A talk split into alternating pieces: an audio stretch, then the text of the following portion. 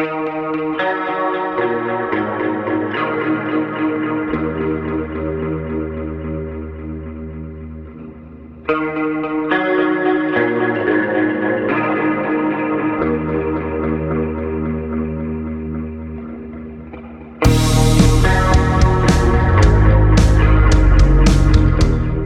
Bonjour et bienvenue sur Bref de classe, le nouveau podcast de la PAG, créé et animé par Nicolas Charles et Johan Chanoir. Sur celui-ci, vous trouverez des mises au point sur les nouveaux programmes de collège et de lycée, des bibliographies ainsi que des propositions pédagogiques.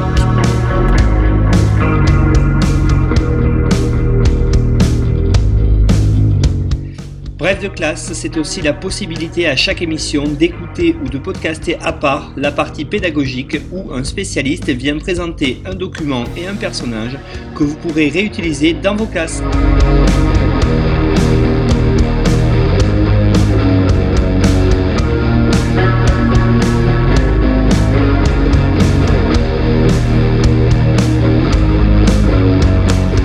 Suite aux problèmes dans les transports en ce mois de janvier 2020, nous avons dû réaliser l'interview d'Anthony Guillon par liaison téléphonique.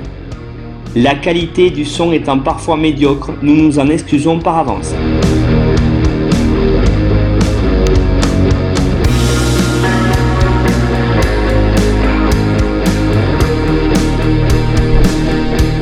On se retrouve donc dans la deuxième partie de l'émission, donc de ce chapitre sur Métropole et Colonie, où Anthony Guillon va nous présenter un document et un personnage. Alors Anthony, quel document ou quel personnage avez-vous choisi?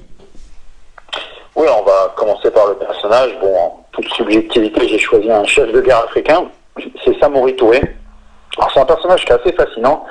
Il a vécu 70 ans, il est né en 1830 dans l'actuelle Guinée et il est décédé au Gabon en 1900 après avoir été exilé. Le personnage est fascinant et d'ailleurs si on regarde sa notice hein, sur Wikipédia, dès l'introduction, on voit que ça a été à la fois donc le plus grand marchand d'esclaves de la région et un opposant à la pénétration coloniale en Afrique occidentale. Donc il incarne ce qu'on essaye de montrer hein, depuis le début de ce podcast, la complexité des sociétés coloniales. Il a fondé l'Empire Wassoulou et il a été confronté à de multiples défis sa personnalité est vraiment fascinante. Hein. Il y a plusieurs contradictions. Donc, il s'est converti à l'islam alors que ses parents étaient passés de l'islam au paganisme. On verra d'ailleurs un petit peu plus loin qu'il a dû faire face aux populations animistes en Afrique de l'Ouest. C'est un grand marchand d'esclaves, alors que sa mère avait été elle-même réduite en esclavage par un clan adverse. Pour l'esclavage, alors, c'est une question qui est assez intéressante à ce moment-là en Afrique très bien avec tous les spécialistes euh, de la question, notamment Catherine Coxley-Vidrovich. En fait, la, réduction du marché atlantique a fait qu'on a utilisé davantage les esclaves qui étaient sur place en Afrique. Comme ils ne pouvaient plus être vendus à l'extérieur, on a euh, augmenté le marché sur place. Donc au moment où l'esclavage disparaît des sociétés occidentales, il augmente dans les sociétés africaines et crée de vraies opportunités économiques euh, dont va se saisir Samori Touré. Il appartient au clan des Camarins, et en fait il a pris assez tôt le maniement des armes, puisque sa mère a été capturée par un clan adverse, c'est le clan des Cissés, et elle a été réduite en esclavage. Et donc quelque part pour pouvoir euh, racheter la liberté de sa mère, il a servi pendant sept ans le clan des Cissés, c'est là qu'il va apprendre le maniement des armes. Il devient chef de guerre à la tête de son peuple ici, donc dans les années 1860, et il va s'engager dans une lutte contre les clans adverses, comme les Cissés déjà évoqués, ou les Bérétés. Il se convertit à l'islam. Alors, cette conversion à l'islam, hein, on a beaucoup réfléchi dessus, mais bon, elle n'a pas grand-chose à voir, en fait, dans l'opposition aux Français. C'est plus pour en faire un espèce de socle commun sur lequel il va faire reposer son royaume. Toujours très intéressant dans son parcours, hein, on nous montre souvent dans les caricatures euh, des, européennes armées de mitrailleuses, etc., face à de pauvres euh, tribus euh, complètement nues, avec seulement des lances, ce qui est en partie faux, hein, bien sûr. Beaucoup d'hommes réussissent à récupérer des armes, notamment les achetant aux concurrents. C'est-à-dire, en fait, euh, Samori Touré achète des fusils aux Britanniques en passant par la Sierra Leone. Bref, il consolide l'Empire Wassoulou et il va profiter de la dissolution de l'Empire tout couleur pour pouvoir s'étendre, et tantôt par, euh, par l'affrontement, tantôt par la diplomatie. beaucoup de victoires donc, sur ces clans adverses qui vont lui permettre aussi de réduire des populations en esclavage, de les vendre et d'en tirer profit. Donc l'Empire Wassoulou, entre 1870 et 1880, si on essaye de le fixer d'un point de vue géographique, il va chevaucher l'actuelle Guinée, l'actuel Mali et l'actuelle Côte d'Ivoire. Donc comme on le voit, hein, le Samori, en fait, on le connaît surtout nous euh, par rapport à, sa capture, mais euh, son histoire est, bien fascinante avant l'arrivée des Français. Euh, pour les affrontements, donc justement avec la colonisation française, on va dire qu'on commence à partir des années 1870-1880. donc les Français sont partis du Sénégal, ils veulent rejoindre l'actuel Soudan. Ils vont donc passer en Côte d'Ivoire. Et c'est là qu'ils rencontrent les troupes de Samori. Euh, ils profitent quand même des divisions locales, hein, les Français, puisque les populations animistes rejettent l'islam qui leur est imposé par Samori. Mais alors, ce qui est intéressant, c'est plutôt sur le plan militaire. Euh, il remporte quelques victoires. Quand il sent qu'il ne peut pas l'emporter face aux Français, il n'hésite pas à négocier. Et d'ailleurs, le colonel Archina, hein, qui va l'affronter dans les années 1890, a des propos qui sont vraiment élogieux par rapport à cet homme. Il a organisé une armée qui va s'élever, alors toujours difficile hein, de quantifier, mais on estime que c'est à peu près 30 000 hommes. Il l'organise sur le modèle européen. Le dixième de ses troupes sont des cavaliers. Et euh, alors en 1890, on l'avait dit précédemment, la Convention de Bruxelles interdit les ventes d'armes en Afrique. Donc les Britanniques ne peuvent plus lui vendre des armes. Donc c'est sûr que ça va donner un avantage aux Français, ce qui ne les empêche pas de réparer les armes on garde les mêmes armes, on essaye de les faire fonctionner tant bien que mal. Il pratique la, politique de la terre brûlée, il remporte plusieurs victoires, il va parvenir à poser des difficultés aux troupes françaises pendant quand même quelques années. Il finit par être capturé par le capitaine Gouraud et il est exilé au Gabon. Comme beaucoup d'autres leaders, hein, on avait fait pareil avec la reine de Madagascar. Et il y meurt en 1900, quelque peu esselé. Et donc, pour notre propos, hein, c'est vraiment l'incarnation de la lutte contre les Français en Afrique occidentale, c'est une histoire qui est peu connue, hein, c'est pour ça qu'on je tenais à l'évoquer ici. Elle est occultée en fait par Fachoda. Donc on, pourra lire que bon, certains y ont vu une sorte de nouveau Gengis Khan. Bon, moi je préfère la comparaison hein, avec Abdelkader. Mais du coup, bon bah voilà, si on veut approfondir cette histoire, on lira euh, avec passion le livre de Julie Dandurin, La capture de Samori en 1898.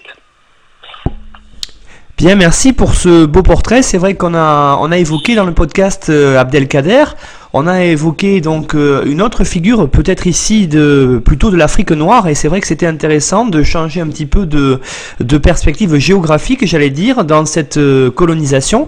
Alors, au niveau du document maintenant, Anthony, qu'est-ce que vous nous proposez pour les collègues afin qu'ils puissent le réutiliser en classe? Oui, et même pour les E3C, espérons-le. Donc euh, moi j'ai choisi un document assez, classique. Hein.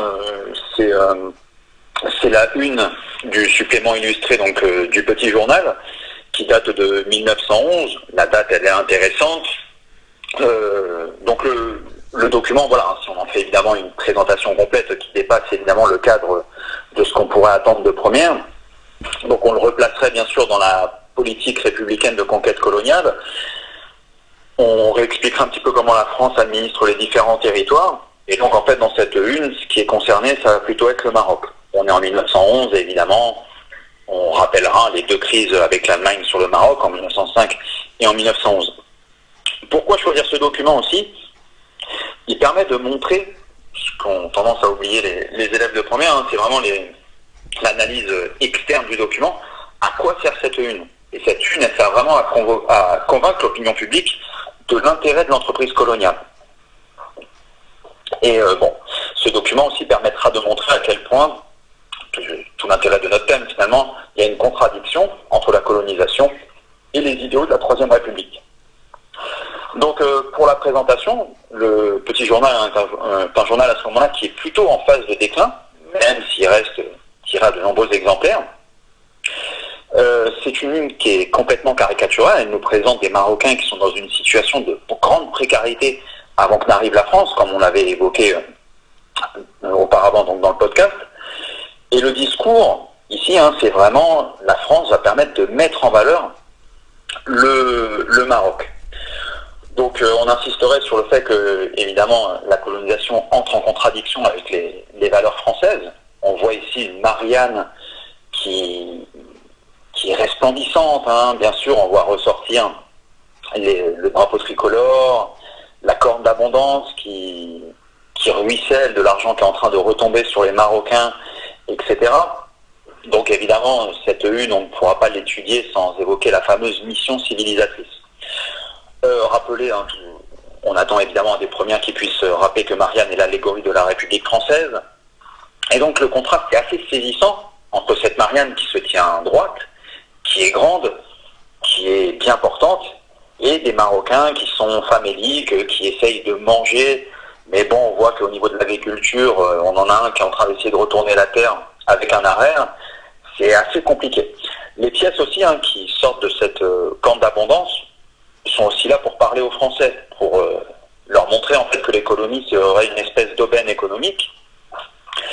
Et bon, bien sûr, de l'autre côté, on montre le retard des populations africaines.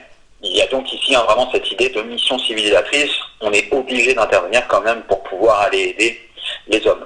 On rappellerait, on resituerait bien sûr la mission civilisatrice dans le, cadre du, débat Ferry-Clémenceau.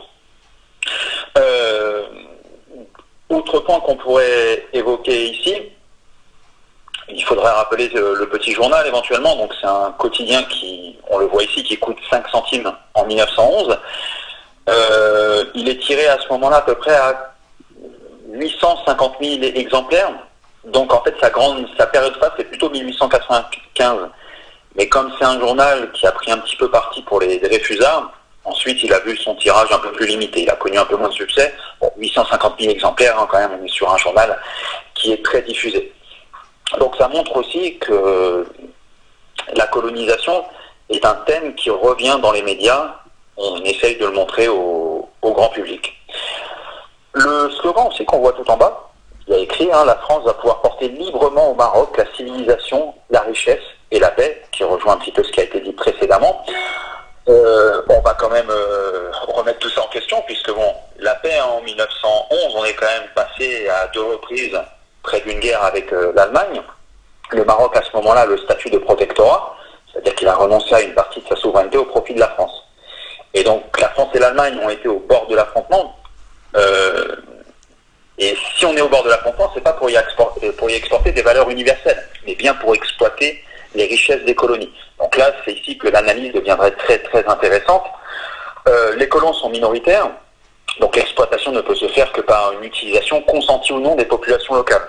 Et on le voit par exemple à l'arrière-plan, on reconnaît à la Chéchien un tirailleur sénégalais. Il y a donc une présence de militaires. S'il y a une présence de militaires, c'est qu'il y a eu des résistances à l'impérialisme français. Et cela va permettre donc de montrer la complexité de la réalité coloniale.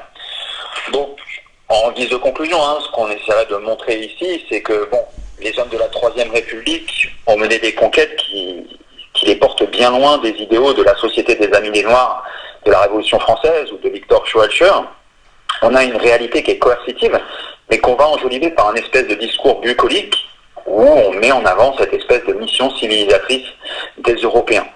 Rappelons quand même que quelques années auparavant, hein, nous avions euh, l'affaire Dreyfus, et donc au moment où des grandes plumes républicaines se sont affirmées, on était en train de mettre en place toute une série de lois qui euh, mettaient ce côté extrêmement rigoureux de la, colonisation, qui en faisait quand même un processus très violent à la fin du 19e siècle. Donc voilà pour euh, ce document jusqu'où on aurait pu aller. Oui, effectivement, je pense que cette une du petit journal, qui était le, un des grands journaux populaires, vous l'avez bien rappelé, euh, colle tout à fait avec la problématique attendue dans ce chapitre Métropole et colonie. Donc, on rappelle à tout le monde que ce document, ainsi que le portrait de Samori Touré que vous avez présenté juste auparavant, se retrouve sur le site aphg.fr. On vous remercie Anthony pour cette mise au point sur Métropole et colonie. À bientôt. Merci à.